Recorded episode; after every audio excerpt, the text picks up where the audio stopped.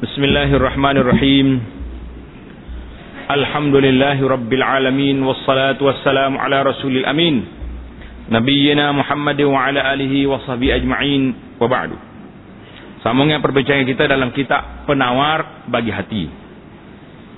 Penawar bagi Hati bab yang kedua pada menyatakan hati penyakit yang batin.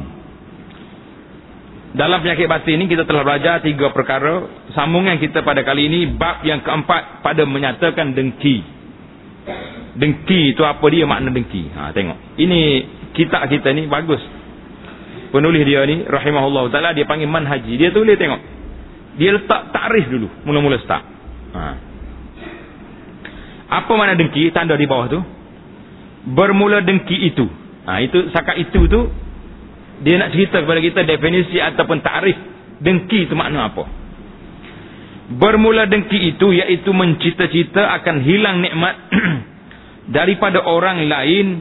Sama ada nikmat dunia atau nikmat agama atau mencita-cita akan turun bala atasnya. Sakat tu tutup kurungan.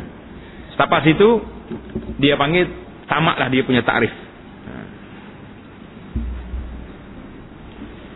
Apa dia takrif dengki?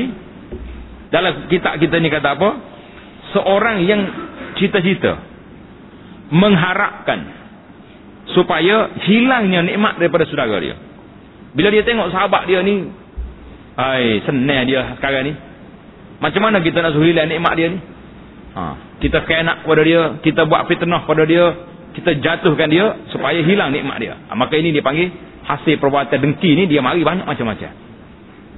Jadi bila dia tengok orang ni senang, dia sakit hati. Dengki ni hasad ni. Ha, itu dia panggil dengki. Sama ada nikmat dunia atau nikmat agama.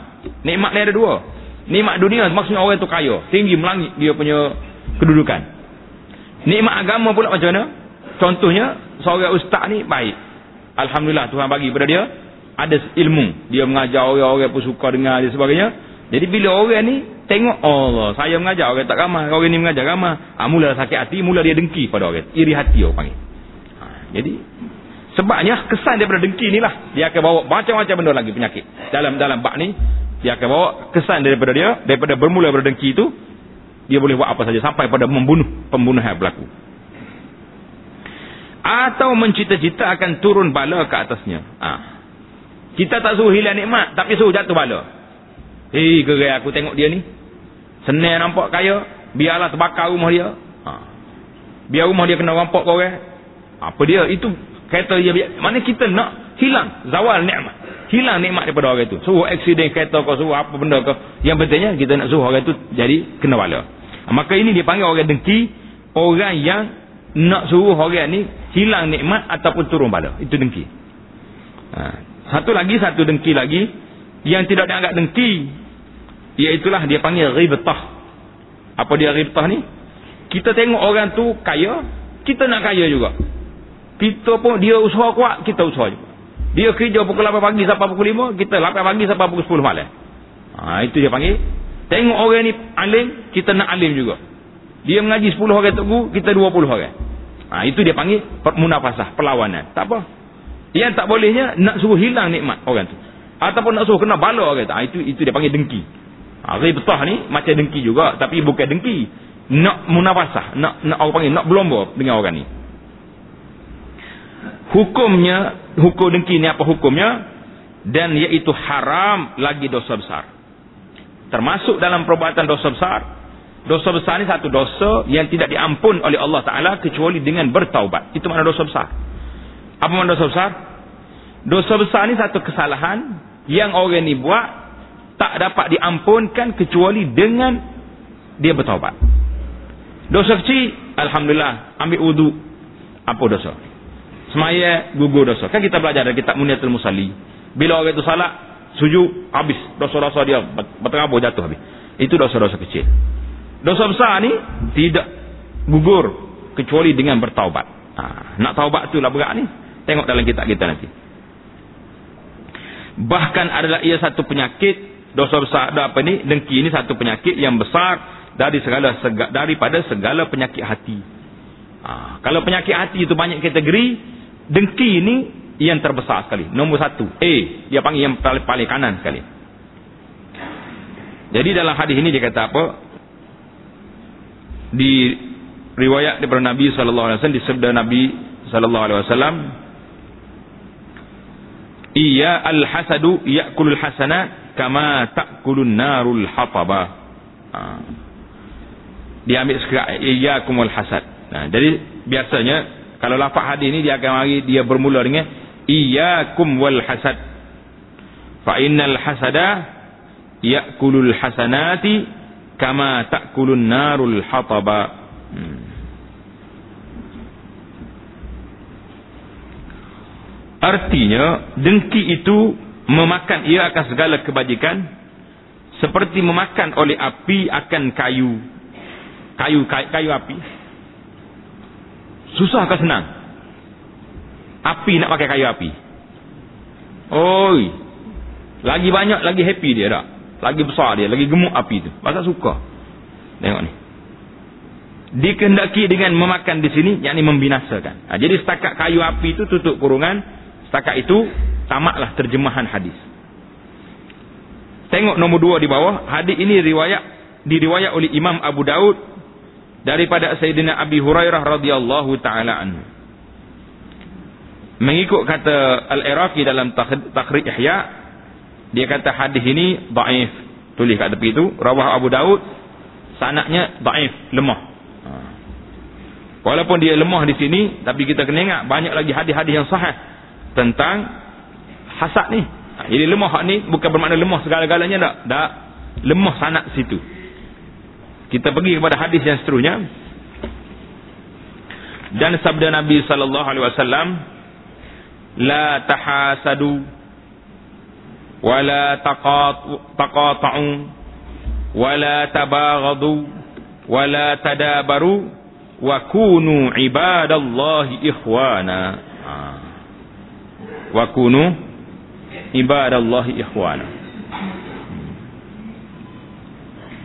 hadis ini tengok nombor satu di bawah ditulis rawahul bukhari wa muslim an anas. Rawahu al bukhari wa muslim an anas.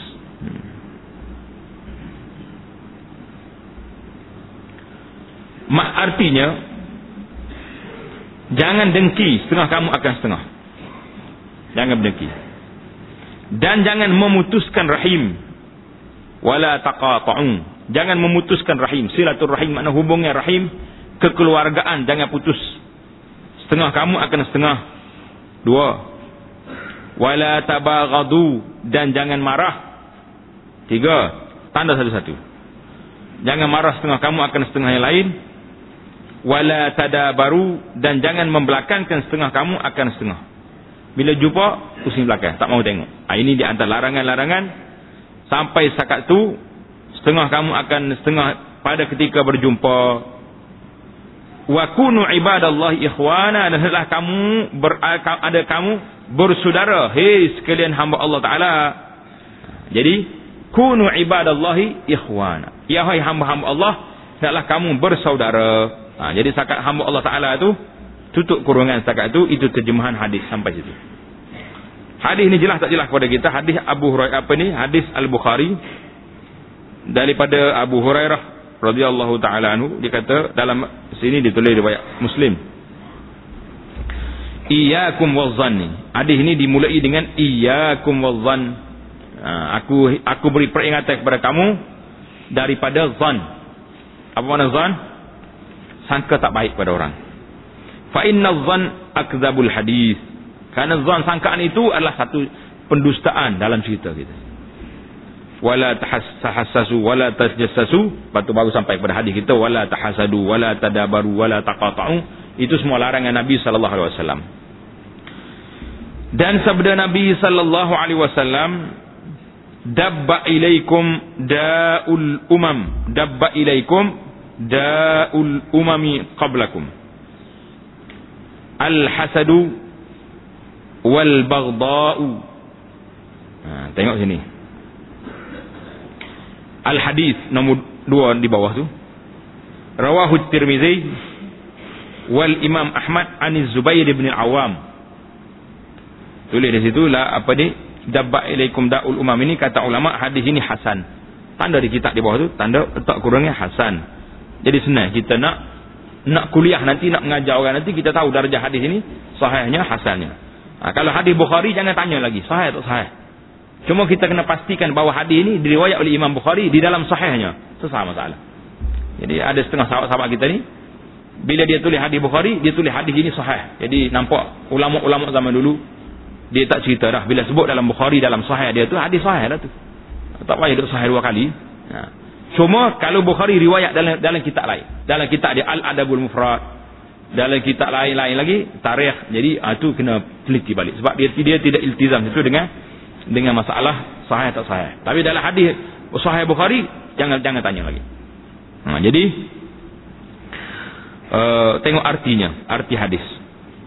Berjalan kepada kamu penyakit segala umat yang dahulu daripada kamu. Dabba ilaikum. Mana telah merangkak masuk. Itu mana berjalan tu.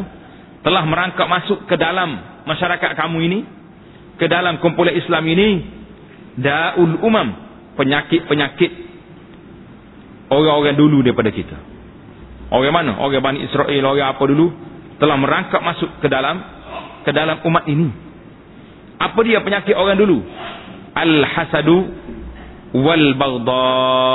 Ha tengok. Tanda situ. Penyakit orang dulu yang masuk ke dalam kumpulan kita ni ke dalam umat yang akhir ni al-hasadu dengki wal baghdha dan sangat benci. Suka benci kepada orang. Ha. Lepas pada benci tutup kurungan. Setakat itu apa ni dia punya terjemahan hadis berakhir di situ. Jadi hadis ni kita tahu dari riwayat Tirmizi dan Imam Ahmad sanadnya hasan kalau Hasan tu kita fahamlah bahawa dia ni darjah yang kedua. Lepas pada sahih dia panggil Hasan. Lepas pada Hasan tu barulah nak pergi ke dhaif. Lepas pada dhaif tu tingkat yang seterusnya dia panggil dhaifun jiddan, lemah sangat. Lepas pada jiddan tu maudhu' mana hadis palsu ataupun la aslalahu hadis yang tidak ada sumber yang boleh dikesan. Ha, itu dia panggil kategori-kategori hadis yang kita kena tahu.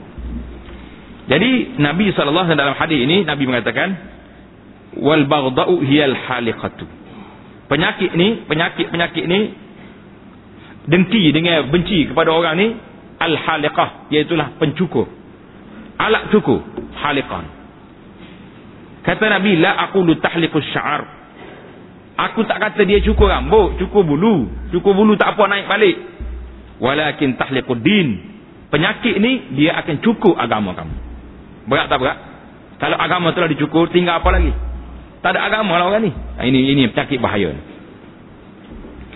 Wallazi nafsi biyadihi la tadkhulul jannata hatta tu'min. Nabi kata, demi diriku di tangan Allah, kamu tak akan masuk syurga hatta tu'minu sehingga kamu beriman. Hmm, tanda hadis. Wala tu'minu hatta tahabbu. Kamu tak beriman sehingga kamu berkasih sayang di antara kita. Ha. Hari ini kita nak cari orang berkasih sayang kerana Allah. Payah. Payah tak payah? Payah. Berkasih sayang kerana cinta. Kerana harta. Ah, ini ramai. Ha, ini ramai orang berkasih sayang kerana, kerana harta. Kenapa baik dia tu? Ha, dia kan ada ha, ahli korporat. Dia kan, dia kan, dia kan ada pangkat. Jadi mudah. Orang mudah baik kerana kerana ni. Afala unabbiukum bima yusabbitu zakum lakum? Ha, jadi Nabi tanya nakkah tidak aku tunjuk pada kamu? Apakah benda yang boleh membawa kepada kepada kasih sayang? Afsus salam bainakum. Telah kamu sebarkan salam di antara kamu. Bila kita jumpa assalamualaikum. Jawab waalaikumsalam. Barulah kita jadi kasih sayang kata Nabi sallallahu alaihi wasallam. Jadi hadis ini panjang. Jadi kata syekh dikehendaki dengan berjalan di sini mana berjalan penyakit ni mari masuk dalam dalam kumpulan kita ni dengan makna melarat dan berjangkit. Ha, penyakit itu sudah melarat masuk. Sudah berjangkit ke dalam umat ini akan berlaku orang-orang yang dengki dan orang-orang yang benci kepada orang marah dengki pada orang. Ha, itu dia panggil. Ini hari ini boleh katakan memang teruk lah suasana hari ini teruk tak teruk? Teruk. Semua orang duduk balas sama kita. Ha.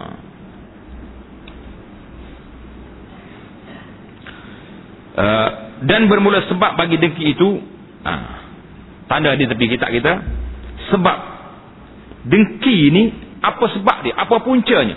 Kita nak tahu sebab kita nak buang penyakit ni ada kalanya takabur. Sebab dia tak, takabur dia tengok orang lain eh, lebih hebat pada dia alak dia mesti dengki pada orang. Eh, sebab dia. Dan ada kalanya berseteru dia bermusuh dengan orang. Ada kala dia seru mana dia bermusuh dengan orang. Hmm. dan ada kalanya benci nafsu. Maknanya tak tak tak selera tak selain dengan dengan nafsu dia. Hmm. kerana kikir ia dengan nikmat Allah Ta'ala atas hambanya dengan ketiadaan tujuan yang baik hmm. itu dia panggil berpunca-punca orang-orang ni apa ni bermulanya sebab dia jadi dengki takbur seteru dan sebagainya. La haula wala quwata illa billah. Macam-macam penyakit. Dan tiada haram oleh ghibtah. Ah ha, tanda situ, tanda di kitab. Tiada haram oleh ghibtah. Letak baris, ghim baris bawah. Ghibtah. Apa dia ghibtah? Ha, letak tanda di tepi tu baru kita boleh cari nanti. Apa makna ghibtah? Tengok tuan sah kita kata dan iaitu bahawa engkau mencita-cita akan nikmat yang seperti nikmat orang lain dengan ketiadaan hilang nikmat itu daripadanya. Ha, jadi kita bercita-cita nak dapat orang macam itu juga. Kita tengok orang ni kaya, kita pun nak jadi kaya sama dia juga. Tapi kena ingat, dia kaya dengan halal, kita jangan nak kaya dengan haram. Ha, satu. Kita tengok orang ni pangkat tinggi, kita nak pangkat tinggi macam dia juga. Mana kita berusaha, baca banyak, buat kerja rajin, Ha, kita tengok orang ni alim, ada ilmu. Kita pun nak macam dia juga. Ha, kena belajar sungguh-sungguh. Ha, itu dia panggil ribetah. Ribetah ni nampak macam dengki. Tapi bukan dengki. Nak munafasah. Nak ambil macam dia juga. Itu dimaksud ribetah. Dan harus bawa engkau kasih hilang nikmat daripada mereka yang minta tolong ia atas mengerjakan maksiat dengan nikmat itu. Allahu Akbar. Eh, kalau orang ni ada nikmat. Dengan sebab nikmat ni dia buat maksiat. Maka boleh kita minta supaya hilang nikmat daripada dia. Contohnya orang ni dapat pakat besar. Dengan sebab pakat besar dia telah meluluskan benda-benda yang haram. Dia duk anjur pesta maksiat. Apa benda yang dia buat. Dengan sebab kuasa dia. Maka boleh kita minta supaya hilang kuasa orang ni. Mudah-mudahan maksiat akan terhapus. Ha, itu dia panggil kena tanda di tepi kitab kita tu perkara-perkara yang boleh kita minta supaya hilang nikmat daripada orang tu kerana kerana dengan nikmat dia dia guna salah guna buat maksiat buat kemungkaran lawan Allah lawan Rasul sallallahu alaihi wasallam kerana bahawasanya engkau sebenarnya bukan kasih akan hilang nikmat ha, itu kita bukan benci ke nikmat dia senang dia ada pangkat tidak tetapi engkau kasih akan hilang maksiat yang kita naknya maksiat tidak ada tapi oleh kerana maksiat duduk di tangan dia, dia berkuasa, maka kena hilang kuasa dululah. Hmm. Bermula alamatnya. Alamat kita tidak dengki, nak hilang nak hilang nikmat dak, nak hilang maksiatnya apa alamatnya? Bahawasanya jika meninggalkan ia akan maksiat, nascaya tiada kasih engkau akan hilang nikmat padanya. Allahu akbar. Berat tak berat cerita ni? Berat.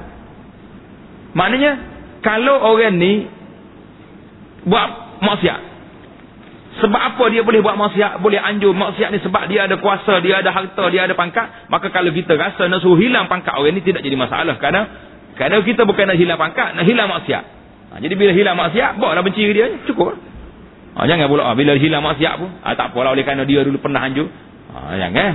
Kita kena berhenti setakat tu ya. Ha, setakat benda yang dibenarkan dalam darurat, maka kita kena berhenti apabila hilang darurat itu.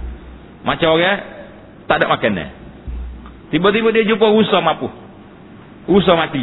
Tak ada orang mati, bukan kena sembelih. Oh, dia kata oleh kerana kita darurat tak ada makanan, maka kita panggil rusa. Lepas panggil buat sup pula. Lepas buat sup buat tom ya pula contohnya. Ini bukan mentak darah dah, ini bukan makan dak ni. Ha. Jadi setakat dia boleh ambil, setakat nak hilangkan lapar yang kelaparan itu, mudah-mudahan dengan dia kenyang ni, dia boleh pergi ke depan lagi, pergi cari jalan nak keluar daripada tempat itu. Nak cari rezeki yang halal. Nah itu yang itu yang panggil benda darurat. Jadi kalau kita dibenarkan supaya hilang nikmat orang ni untuk menghilangkan maksiat, maka bila hilang maksiat, stop sakat tu. Jangan duduk duduk duduk tekan lagi. Allahu Akbar. Dan ketahui olehmu. Bahawasanya penyakit hati seperti dengki. Tiada ada ubatnya melainkan dengan dicampur ilmu dengan amal. Ha. Tanda kat situ. Dia panggil formula. Ramuan. Bagaimana nak hilang ke penyakit besar ni. Penyakit dengki. Nak hilang macam mana ni. Ha. Syekh ni kita kata. Kita kena campur ilmu dengan amal. Seperti ma'jun. Ha. Makjur ni ubat ni. Ubat ni bila kita buat makjur ubat, kan dia campur macam-macam. Letak minyak lagi, letak ubat tu lagi, letak akar kayu lagi, letak tukar ali lagi, tukar musa, ha, segala tukar masuk belakang. Nasuk gagah ni. Kan makjur tu campur habis. Ha, segala minyak dia buh belakang. Minyak zaitun lagi, habat tu saudak lagi. Jangan buh minyak petrol sudah. Pakai mati teguh kan? Minyak petrol. Ha, itu dia panggil makjun, kena campur. Jadi kita kena campur ilmu dengan aman. Sebab, sebab apa dia kata ni? Tengok di sini. Maka ada pun ilmu. Maka bahawa mengetahui ia akan bahawasanya dengkinya itu memberi mudarat akan dirinya sendiri. Dengki memberi mudarat kepada dia. Ilmu kata. Dan tiada memberi mudarat ia akan mereka yang didengki ia akan dia. Dan tiada jangan tiada memberi mudarat ia akan mereka yang didengki ia akan dia bahkan memberi manfaat ia akan dia betul. Kalau kita dengki kepada orang dengki itu beri manfaat kepada kita ke beri mudarat? Kata sikit. Mudarat kepada kita manfaat kepada orang yang didengki. Sebab apa? Sebab kita boleh dosa dia boleh pahala. Kita duk cerita dia. Kita duk kutuk dia kita duk hina dia contohnya. Ha, itu itu dia panggil manfaat dapat kepada dia. Ha, adapun tengok, Syekh kita hurai di sini. Adapun bahawasanya dengki itu memberi mudarat ia akan orang yang dengki si pendengki itu kerana apa? Maka kerana membatalkan ia akan pahala kebajikannya seperti yang tersebut pada hadis yang pertama tadi. Hadis yang pertama tadi dia kata apa? Hadis itu walaupun lemah, baik, tapi disokong oleh hadis-hadis yang lain api dengki ini makan kebajikan kita seperti api makan makan kayu. Kayu api. Ha, itu dia panggil.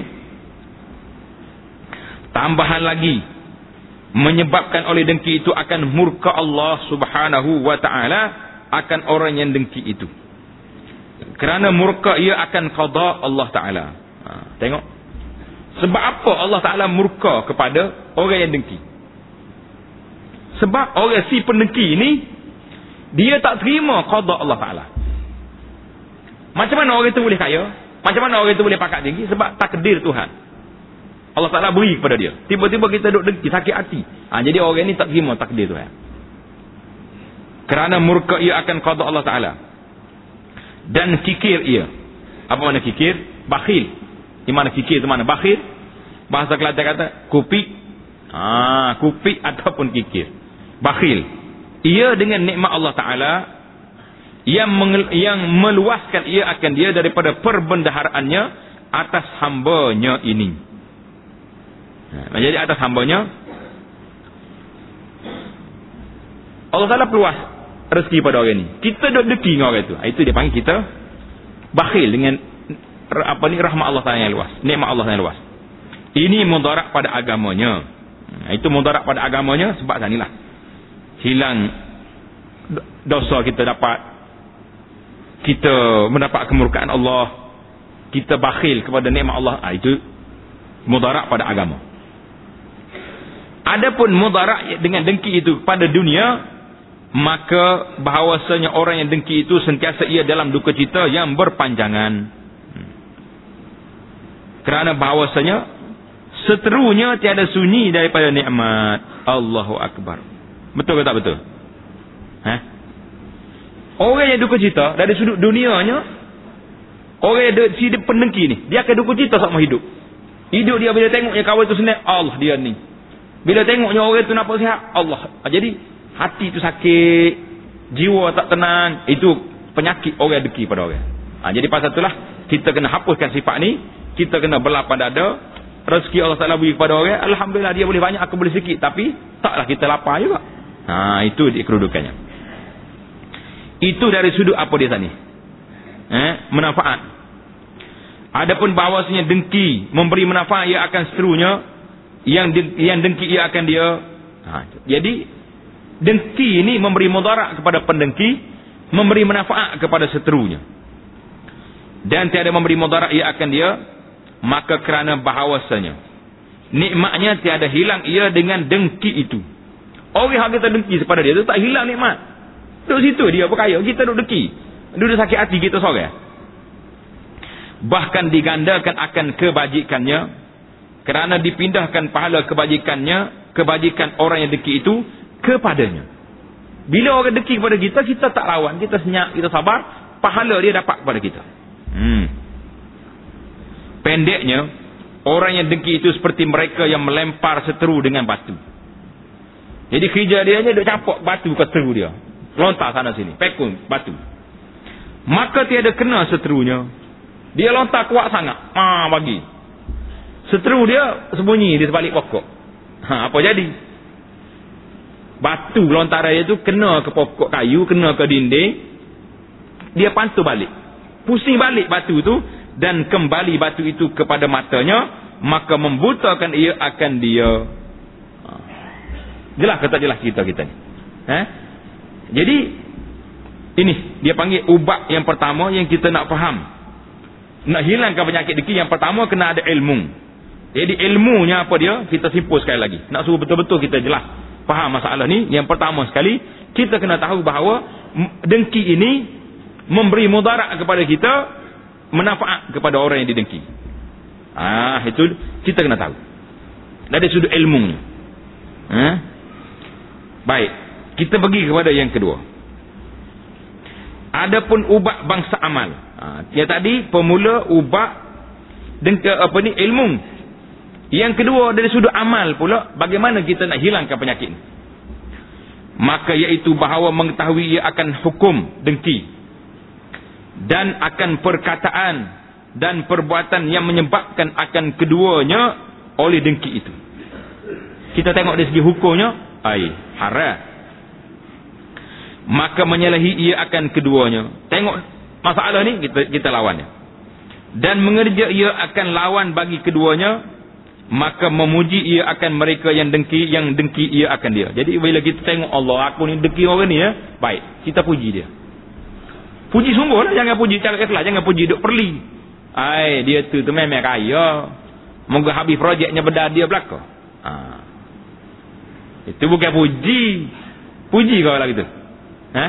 Okey tak panggil puji lah gitu. Ha, dia tu kaya sungguh. Dia tak tahu belakang. Dia tu halal. Apa tak apa haram. Apa tak apa dia tu. Ha, puji macam tu. Ni orang panggil makan tekok ni lagu ni. Nak. Ha. Lipat tekok ni. Tidak puji lah gitu. Jadi nak. Kalau kita puji. Alhamdulillah. Tuhan bagi rezeki kepada dia. Dia pun Alhamdulillah. Ahli masjid.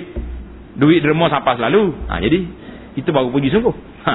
Tapi kalau puji. Kak kot belakang. Itu bukan puji lah tu. Orang panggil lipat kok. Dan menzahirkan ia akan sukacita dengan nikmatnya dan merendah diri ia baginya dan dengan demikian itu jadi oleh mereka yang dengki ia akan dia kawan baginya. Ha. Kita pergi bersahabat dengan dia pula. Ya, orang dia ni tak biasanya orang dengki ni dia tak akan kawan dengan orang dia dengki. Tengok kawan itu mari dia akan lari ikut ni. Ha. Tengok kawan itu duduk kedai ni dia akan minum air kedai, kedai kopi sebelah. Sebab nak cerita tu. Oh tengok tu orang kaya tu.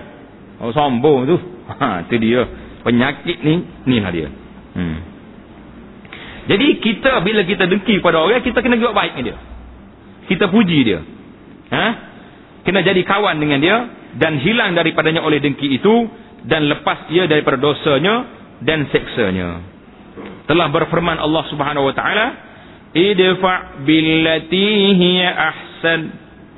فإذا الذي بينك وبينه عداوة كأنه ولي حميم ha, tengok surah Fussilat nombor satu di bawah surah Fussilat ayat 34 artinya tolak olehmu dengan perkara yang lebih elok ha, jadi kalau orang buat tak baik pada kita kita tolak dengan cara baik maka tiba-tiba orang yang antara engkau dan antaranya perseteruan permusuhan seolah-olah kawan yang hampir Ha, lepas pada hampir tutup kurungan, pada setakat tu terjemahan ayat Quran. Ini ubat yang disebut oleh oleh syekh kita ni rahimahullah taala saya sangat setuju. Satu cerita lah pengalaman kita sendiri anak lah Abu Anas ni. Walaupun kita ni mengambil pendekatan tak nak cerita orang. Dalam kuliah kita atau dalam ceramah kau anak pelajar-pelajar kita kena tahu. Kita jangan cerita orang jangan maki orang jangan duduk kutuk orang dalam dalam pengajaran kita dalam, dalam kita buat apa tak sah. Semalam kita jumpa dengan seorang seorang pegawai Malaysia yang berkhidmat di sebelah salah sebuah negara Eropah. Dia balik mari ke Malaysia dia nak jumpa dengan dengan anak jadi jumpa di satu tempat di Kuala Lumpur. Satu soalan yang dia tanya yang me, apa ni kita rasa terkejut juga lah. Dia kata ustaz ustaz tahu ke tidak? Kenapa saya minat nak jumpa dengan ustaz?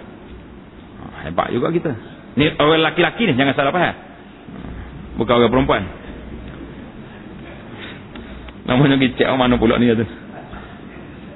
Dia kata ustaz saya baca dalam internet baca dalam internet ada seorang ni duk kutuk Duk kutuk ke saya. Kutuk Abu Anas.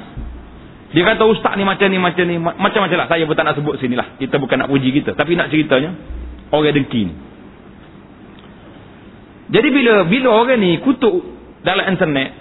Internet ni terbuka dia. Kita nak kata apa kita kata ya. Boleh. Allah Ta'ala tahu. Malaikat tulis. Ha, ingat baik-baik. Kita boleh kata apa tapi dosanya ada. Jadi bila dia baca.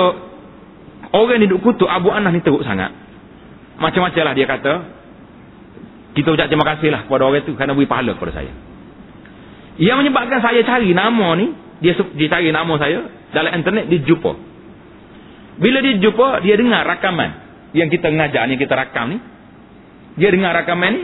Dia kata. Bila dia dengar. Dia baca ke, apa yang kita tulis dalam dalam apa ni. Yang anak tulis dalam blog website Abu Anas Madani itu. Dia kata nampaknya bercanggah apa yang di yang ditulis oleh orang itu dengan dengan yang dia tengok secara realitinya. Hak kita apa yang anak mengajar, apa yang kita tak ada pun dia tahu ustaz kutuk-kutuk orang, tak ada.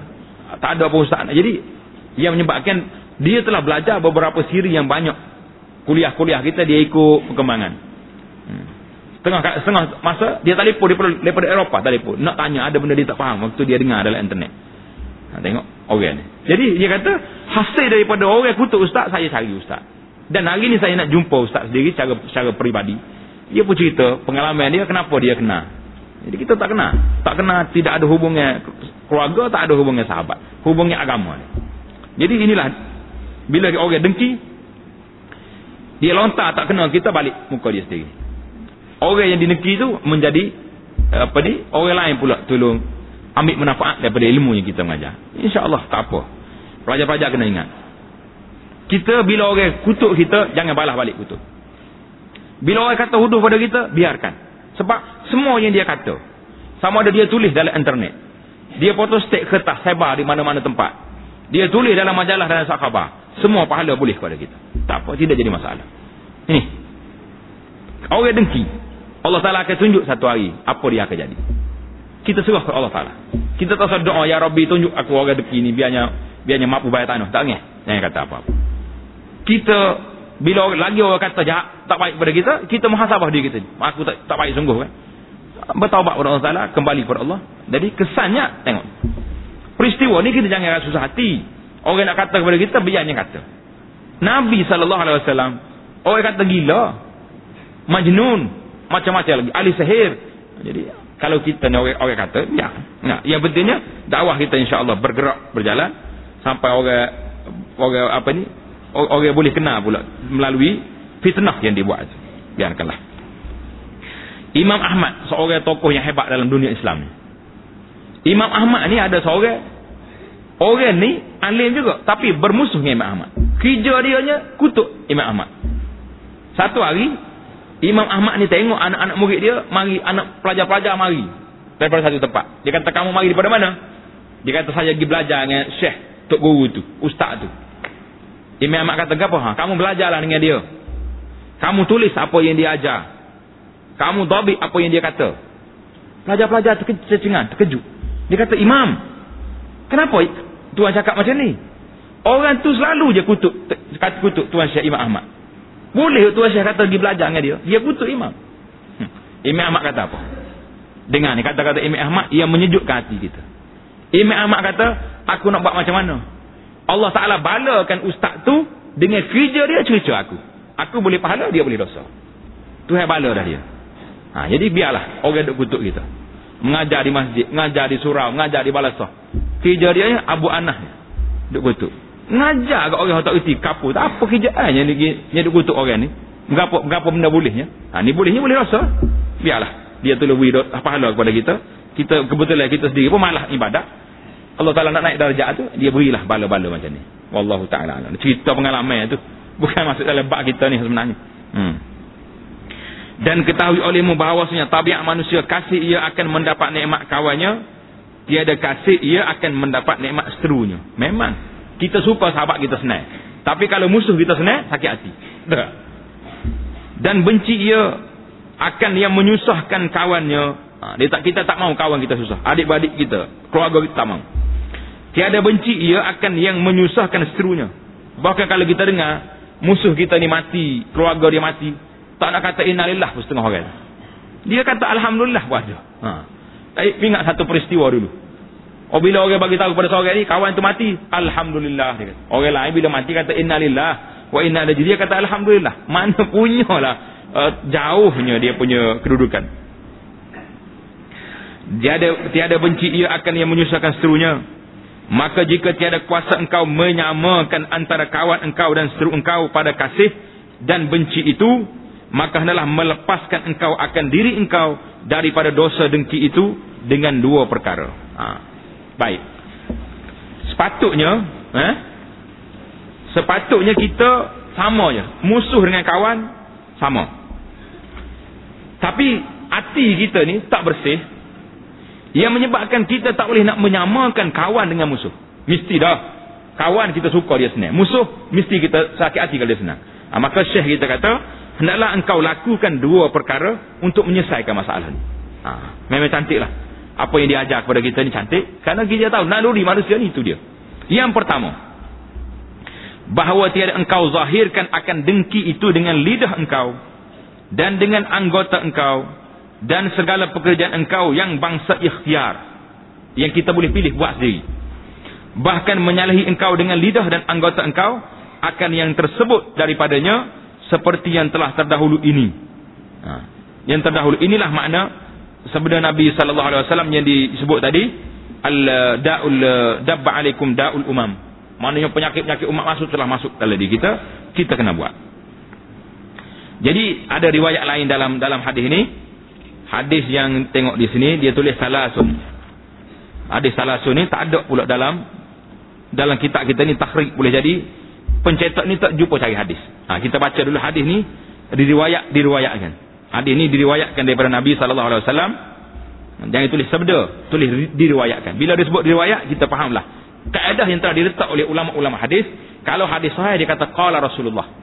Kalau hadis sahih dia kata ruwiya anin Nabi. Diriwayatkan. Jadi kita guna perkataan diriwayatkan daripada Nabi sallallahu alaihi wasallam salasun lam taslam minha hadhihi al-ummatu al-hasadu wadh-dhannu wat-tiyaratu ala unabbiukum bil makhraji minha idza dhananta fala tuhaqqiq wa idza hasadta fala tabghi wa idza tatayjarta famdi artinya bermula tiga perkara tiada sejahtera maknanya tidak selamat tak terlepas daripadanya oleh umat ini umat Muhammad sallallahu alaihi wasallam ini tak terlepas daripada tiga perkara ini yang pertama, dengki.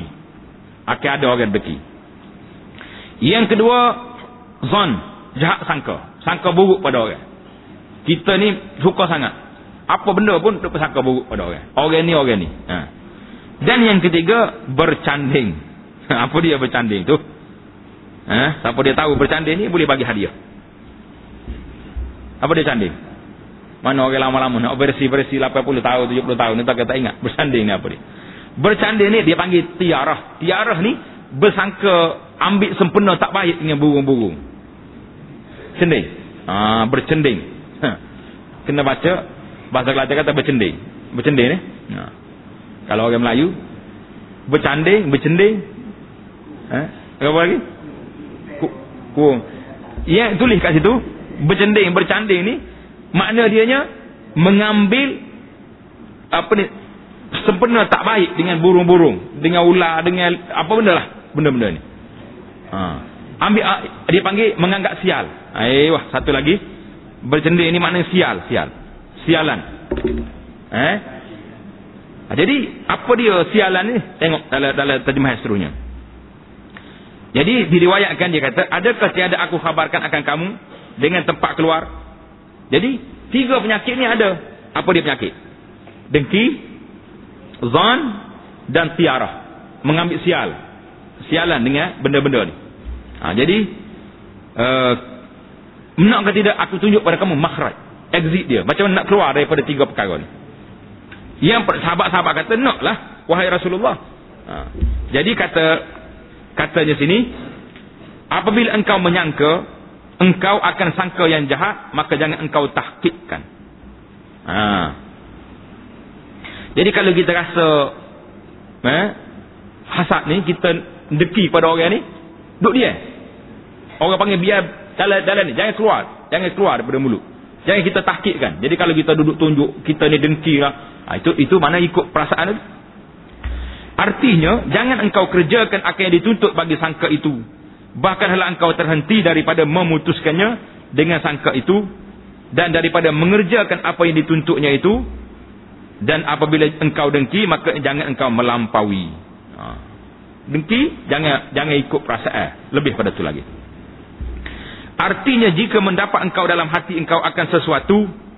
Daripada dengki, maka jangan engkau kerjakan dengan dia. Jadi bila kita dengki, jangan ikut perasaan.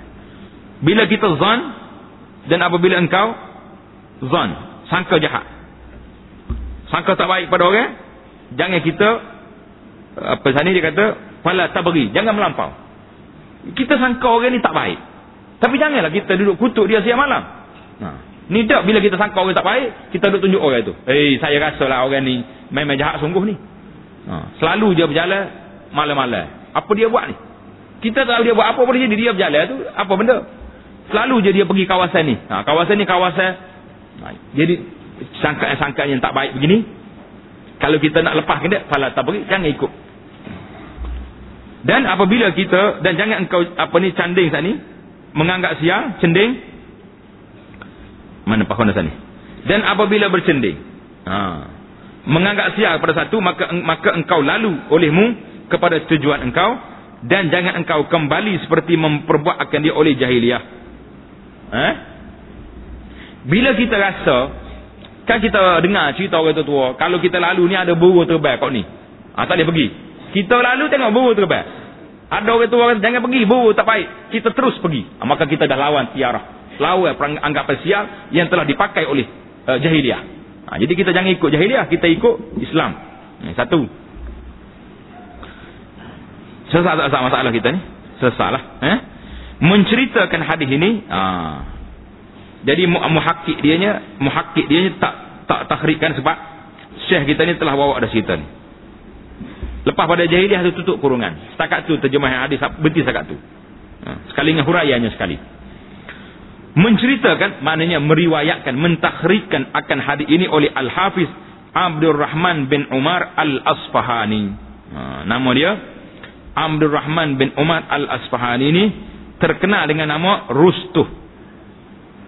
Kamu baca dengar je lah.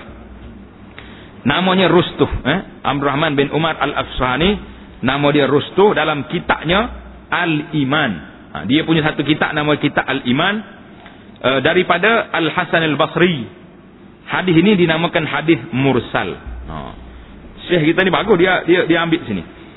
Hadis Mursal itu maksudnya apa? Artinya mengangkat akan dia oleh tabi'in kepada Nabi sallallahu alaihi wasallam. Jadi tabi'in kata qala Rasulullah. Sepatutnya dia ada sahabat tengah tu. Oleh kerana tak ada sahabat Hasan Basri kata. Ha, jadi pasal itulah ulama-ulama hadis kata hadis ini mursal. Maknanya tidak hadir daripada Nabi, tidak diangkat kepada Nabi oleh sahabat, diangkat oleh tabi'in. Jadi kebanyakan ulamanya hadis ini telah dibawa oleh Al-Imam Suyuti di dalam kitabnya Al-Jami'us Saghir. Al-Jami'us Saghir sanad dia nya dhaif. Tulis itu. Hadis ini diriwayat oleh Al-Amr Rahman bin Umar Al-Asfani Rustuh dan telah di dalam kitabnya Al-Iman telah dinukil oleh Al-Imam Suyuti dalam kitab Al-Jami'us Sahir dan sanaknya da'if. Tulis, sanak dia da'if. Dan dia pun hadis mursal. Jadi panjanglah kalau kita nak tengok. Huraya-huraya imam apa ni? Imam dalam kitab ni. Hmm. Terus lagi kita pergi kepada kita, itu yang pertama. Kalau kita pergi kepada orang yang pertama, jangan kita ikut perasaan. Jangan kita luahkan. Yang kedua, Ubat yang kedua bahawa benci engkau daripada diri engkau akan kasihnya hilang nikmat Allah Taala daripada sekalian hambanya. Kita kekal diri kita, aku tak suka orang lain hilang nikmat. Allah Taala beri nikmat pada dia, itu rezeki dia. Ha. Maka apabila menyertai oleh benci engkau yang menyebabkan oleh agama dengan suka engkau akan hilang nikmat yang menyebabkan dia oleh tabiat nascaya tertolak daripada engkau oleh dosa suka engkau itu. Jadi kalau kita rasa nak suruh hilang juga nikmat orang ni sebab dia buat maksiat sangat. Ha, maka itu dia panggil dari sudut agama. Mana kita letak aku benci ni bukan kerana kerana dengki nak jadi kaya macam dia tak. Dengki dari sudut agama sebab orang ni salah guna harta dia ni buat maksiat. Salah guna pangkat dia ni buat maksiat. Hmm. Dan tiada wajib tiada diwajibkan atas engkau mengubah akan tabiat kerana tiada kuasa engkau atasnya pada kebanyakan kelakuan. Kita nak ubah tabiat bukan senang. Kerana bahawasanya tabiat itu tiada dapat mengerasi akan dia melainkan mereka yang putus pendidikannya daripada makhluk. Ha, jadi kalau kita ni hebat sangat dah tak terakak dengan makhluk barulah kita boleh hilang tabiat perasaan-perasaan yang tak baik ni. Ini perlu pada mujahadah. Bukan satu barang yang senang. Bahkan mengetahui ia dengan yakin akan bahawasanya yang empunya nikmat itu tiada sunyi daripada bahawa ia bahawa ada ia isi api neraka. Ah, sudah kita yakin akan bahawasanya orang yang punya nikmat itu tiada sunyi daripada bahawa ada ia isi api neraka atau ada ia isi syurga. Jadi orang ni tengok. Mungkin dia pergi ke syurga, mungkin dia pergi ke neraka. Kalau dia baik, dia pergi syurga. Maka jika ada ia isi api neraka, maka tiada memberi manfaat akan dia oleh nikmat itu. Kalau orang ni kaya atas dunia. Tapi dia neraka pada Allah Ta'ala, dia akan pergi ke neraka. Biarlah nikmat tu sekejap aja. Lepas tu dia jumpa lah apa yang dia nak. Dan jika ada ia isi syurga, maka tiada ada nisbah antara nikmatnya itu dengan nikmat syurga. Hmm, sudah. Kalau orang ni ahli syurga, tak ada jadi masalah juga. Sebab nikmat ada atas dunia ni nak banding dengan nikmat syurga, boleh banding? Tak boleh banding. Setara mana hebatnya kita. Setara mana cantiknya kita. Kita berdeki sebab isteri orang ni comel contoh. Kita ingatlah, cantik tak cantik atas dunia ni, alah alah. Tai, tai hidung ada, apa tak ada? Ada. Tai mata, ada. Porah situ ya juga. Tapi, boleh ni kalau masuk dalam syurga, jumpa bidadari, hak ni lekeh belakang. Ha, sebab isteri dia pun comel semula. Dia jadi masuk syurga. Ha, jadi, ini semua, dari segi psikologinya, akan menghilangkan perasaan dengki kita kepada orang. Allahu Akbar. Dan jika ada ia isi syurga, maka tiada ada nisbah antara nikmatnya itu dengan nikmat syurga. Bahkan melihat ia akan sekalian makhluk itu hamba bagi Allah Ta'ala. Dan Allah Ta'ala itu kekasihnya. Maka kasih ia akan mereka itu kerana mereka itu hamba bagi kekasihnya. Ha, jadi kita tak situlah. Orang ni orang baik, maka dia kasih Allah. Dan kasih ia bawa nyata bekas nikmat kekasihnya itu atas sekalian hambanya. Ini dia ambil sini terjemahan satu hadis. Kata Nabi sallallahu alaihi wasallam, Allah Taala ni apabila dia beri nikmat kepada hambanya, dia suka tengok kesan daripada nikmat itu. Allah Taala beri pada kita nikmat senang. Tuhan nak tengok mana nikmatmu. Jadi bila kita senang, kita tunjuk pada orang. Bukan tunjuk nak bangga tak. Aku ni senang, kamu susah. Ha, ambil. Aku bantu kamu. Itu dia panggil nikmat senang. Ha, jadi kita tengok. Kita ada nikmat ilmu. Kita tahu kawan-kawan kita ada ilmu. Kita ajar dia. Mari aku ajar kamu. Itu dia panggil menunjuk tunjuk nikmat Allah Ta'alawi.